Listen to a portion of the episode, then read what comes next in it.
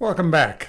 Hi, I'm Robert Fleming of the Tucson, Arizona elder law firm of Fleming and Curti PLC, and you're listening to Elder Law Issues, our weekly podcast. Sitting here with me is Elizabeth Noble Rawlings Freeman, about 6.5 feet away, I believe. And uh, Elizabeth, uh, I, I, thought today would be a good time to talk about uh, stuff that's in the news. It, it's a um, it's going to surprise everybody to hear. Probably nobody's really paying attention. There's an election coming up. Oh my gosh, Robert, I don't quite know where to begin. I'd say right now I'm getting quite a few calls from folks who are existing estate planning clients, also professional advisors for many of those clients, as well as a handful of new estate planning clients who really want to ask questions about what's going to happen with their estates after the election. And it's anybody's guess. oh, I thought maybe you had the answer.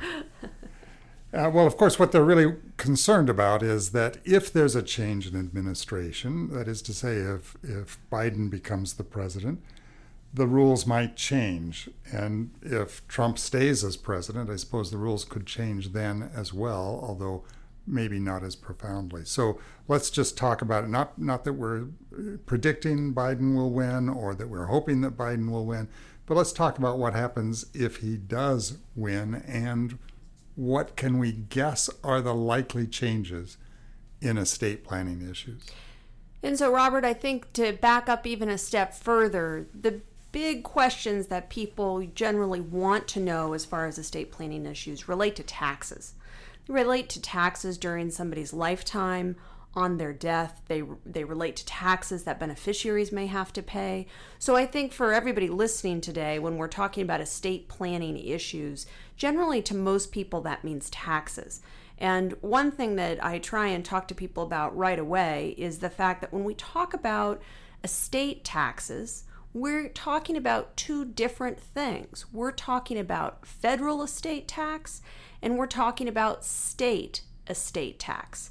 And here in Arizona, the state of Arizona does not impose an estate tax as a state here. And some people who may be living in other parts of the country may be living in states like Maryland or California, where that state does impose an estate tax. So, for those of you listening today wondering, well, what, what do we mean about the election and estate planning issues? Think taxes. That's what most people are asking about in the first place. And, and it's correct that Arizona doesn't have an estate tax, hasn't had for uh, 15 years or so. Uh, but the other thing to keep in mind is that if Arizona, for some reason, decided it wanted to impose an estate tax, that's not something that just could happen overnight. It would require a supermajority in the legislature, and uh, and it's just not too likely to happen. It's certainly not likely to happen abruptly. So we're going to have a long lead time before Arizona ever talks about that again. And and I don't mean to even hint that anybody's talking about it. Nobody is talking about it. It's just not a concern in the foreseeable future. I do bring that up though with clients because I want them to be thinking about whether or not they own property outside of Arizona. So, for those estate planning clients of ours, or in the case where we may be administering an estate as trustee or personal representative, and there happens to be property outside the state of Arizona, well, we have to think about those tax issues. And so while you and I are in full agreement that A, there's no conversation happening that we're aware of in Arizona about imposing an estate tax, B, we also always look and spend time talking to our clients about if they own property outside of Arizona. So I generally find the first place most people want to start talking about taxes in the, is in their backyard, and I try and assure them that we don't need to worry about that here in Arizona. But the federal estate tax, Robert, one thing I wanted to ask you about is when people think about that, they think about a number, but they also ask questions about something called portability. So, can you give everybody just a brief 101 on what those things sure. mean? Sure. And the number right now in 2020 is $11.5 million. Portability means that when a husband and wife, when one spouse dies, and I say husband and wife, but it could be husband and husband or wife and wife. So I need to, to edit that out of my uh, out of my common language. When one spouse in a married couple dies, then the surviving spouse inherits not only whatever the deceased spouse left to them, but also their $11.5 million exemption amount. So, what that means is that more or less $23 million can pass from a married couple uh, on the second death to family members, to distant cousins, without having any estate tax paid on the federal level. Now, that's an oversimplification, but it's a pretty big number, and there just aren't a lot of people who are worth $23 million who have to think about that. Uh, something less than 1% of the population, well less than 1% of the population, under the current rules, has to worry very much about the estate tax. And when we talk about portability, that's one thing that I have a handful of clients that they will ask, Well, I heard that I can have my spouse's exemption. And I said, Well, yes, but it's that's not even really an issue to worry about unless one of you is already bumping up against that $11 million figure today. And so for for people generally when we talk about changes, potential upcoming changes, you know, Robert, I don't see portability going away. I, I think portability, at least in the next few years, is probably here to stay. I agree. And and the truth is, even if portability went away, it's pretty easy to plan to use both exemption amounts. You just have to do a little planning. So that that's not the big area of concern for people, or that shouldn't be the big area of concern. Although many people are anxious about every element of this because it's complicated the numbers are big.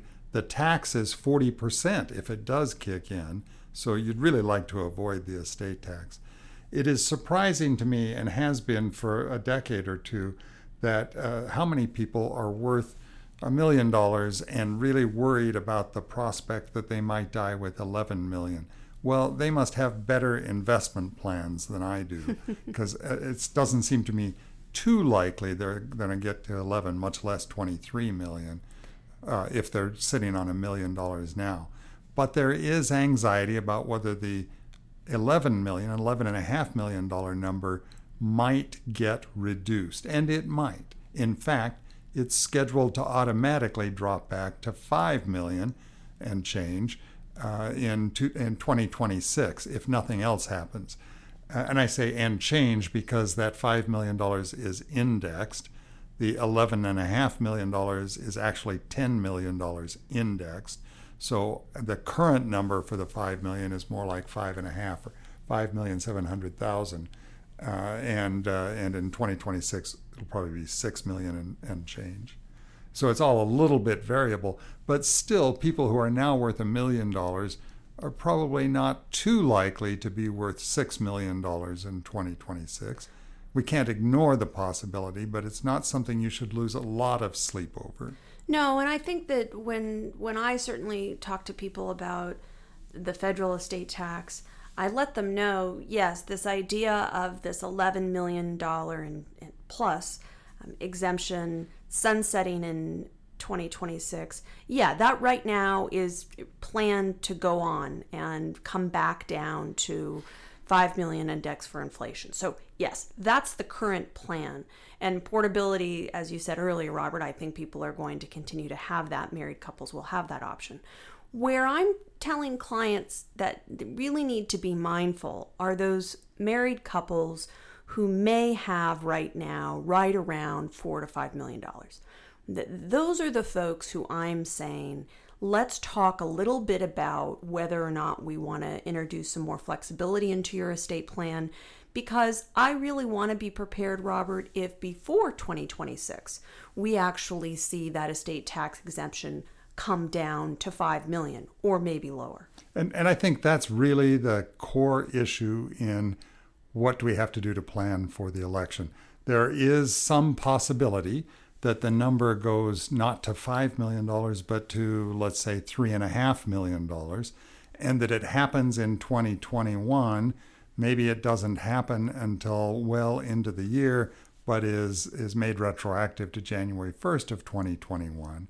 And now suddenly people, as you say, who are worth 4 million or 5 million, they have to consider whether they have a state tax liability. Now, if it's a married couple who are worth five million and the and the number comes down to three and a half million and portability stays in place, uh, if we can say all of those ifs, they're still okay. We don't have to panic. But what about a single person who's worth five million, who was not going to pay any estate tax under the current rules, who's not feeling very well, uh, and uh, and watches the number ratchet down to three and a half million in 2021, if if that should happen. And those are the that's a pretty small subset of people, but those are the people who most need to think about what they want to do about planning. And I would say, Robert, for those folks um, who are a surviving spouse and handling the administration of an estate once their spouse has died, that's also a really important time to talk about this planning because in some cases we may want to file an estate tax return to preserve some of the basis of those assets and the step up for estate tax purposes. So keep in mind that we're today talking a lot about estate planning, but we we also do a lot of trust in estate administration. And that means that we have to think about those taxes for the surviving spouse as well. So this is an interesting topic, Robert. I would tell you we are not in the mode of including a lot of different um, ifs in our documents. They're pretty flexible as is. So, you know, the couple of calls I've had this past week asking about whether or not people need to update their documents, I've been able to point out the provisions that already provide some flexibility. So, if people have questions, we're happy to review your existing documents with you, but um, don't worry if we say it's okay. Most of the documents that we're preparing these days for folks do have some built in flexibility. There is one last category of people we really need to touch on. We don't have a, a lot of them in our clients. Uh, our clients tend to be uh, well off, but not uh, not obscenely wealthy. Um, but there are people who are worth more than uh, $23 million who need to think about what to do and whether they need to do it this year. So let's kind of spin that out. And rather than have a married couple, let's just have a single person. So they have an $11.5 million exemption amount and they're worth $20 million. And they're thinking, uh, oh, what happens when the number might ratchet back to 5 million or 3.5 million? Well, that person, if they want to take maximum advantage of the current high estate tax, estate and gift tax exemption, one of their choices, one of their most attractive choices, is to immediately give away $11.5 million and incur the gift tax, which would be zero on that gift, and use up all of their lifetime exemption because that exemption is going to go away if the if the numbers drop back down. And so they're going to lose the opportunity to pass that money. Now, it's really easy for you and me, Elizabeth, to sit here and say, oh, sure, I'm going to give away $11.5 million quickly before December. Uh, it's a little harder to actually write the checks. Um, fortunately, neither you nor I will have to write them for ourselves. But that one class of people um, is, is a group who really need to think urgently about planning before the end of the year. Uh, and then, as I said before, the other group of people who are worth a modestly large amount of money, uh, something between three or four million dollars and five or, eight million dollars, maybe. Uh, they're going to need to think about it um, after the beginning of the year, probably when they know a little bit more about what's going on. Robert, this is anybody's game right now, and I just hope that uh, people who are calling and who want to come in, we can get you in. Just be be patient. We're trying to get to everybody. We've had just a terrific um, a terrific amount of estate planning and new clients in our office, which is great. Um, so if you listen to the podcast today and you start to get a little twitchy and anxious, don't worry, we're here. Just give us a call and, and we'll get you on the calendar. I, I look forward to seeing what's uh, ahead in the next few months, Robert. I am optimistic that there are good things ahead for everybody, including hopefully a vaccine to this coronavirus mumbo jumbo. I'm um, I'm really missing the day to day contact that we have with people and hope that folks are staying safe and wearing masks. Please, everyone, be well, be careful, and, um, and join us again next week. This is Robert Fleming, and I've been chatting with Elizabeth Noble Rawlings Freeman.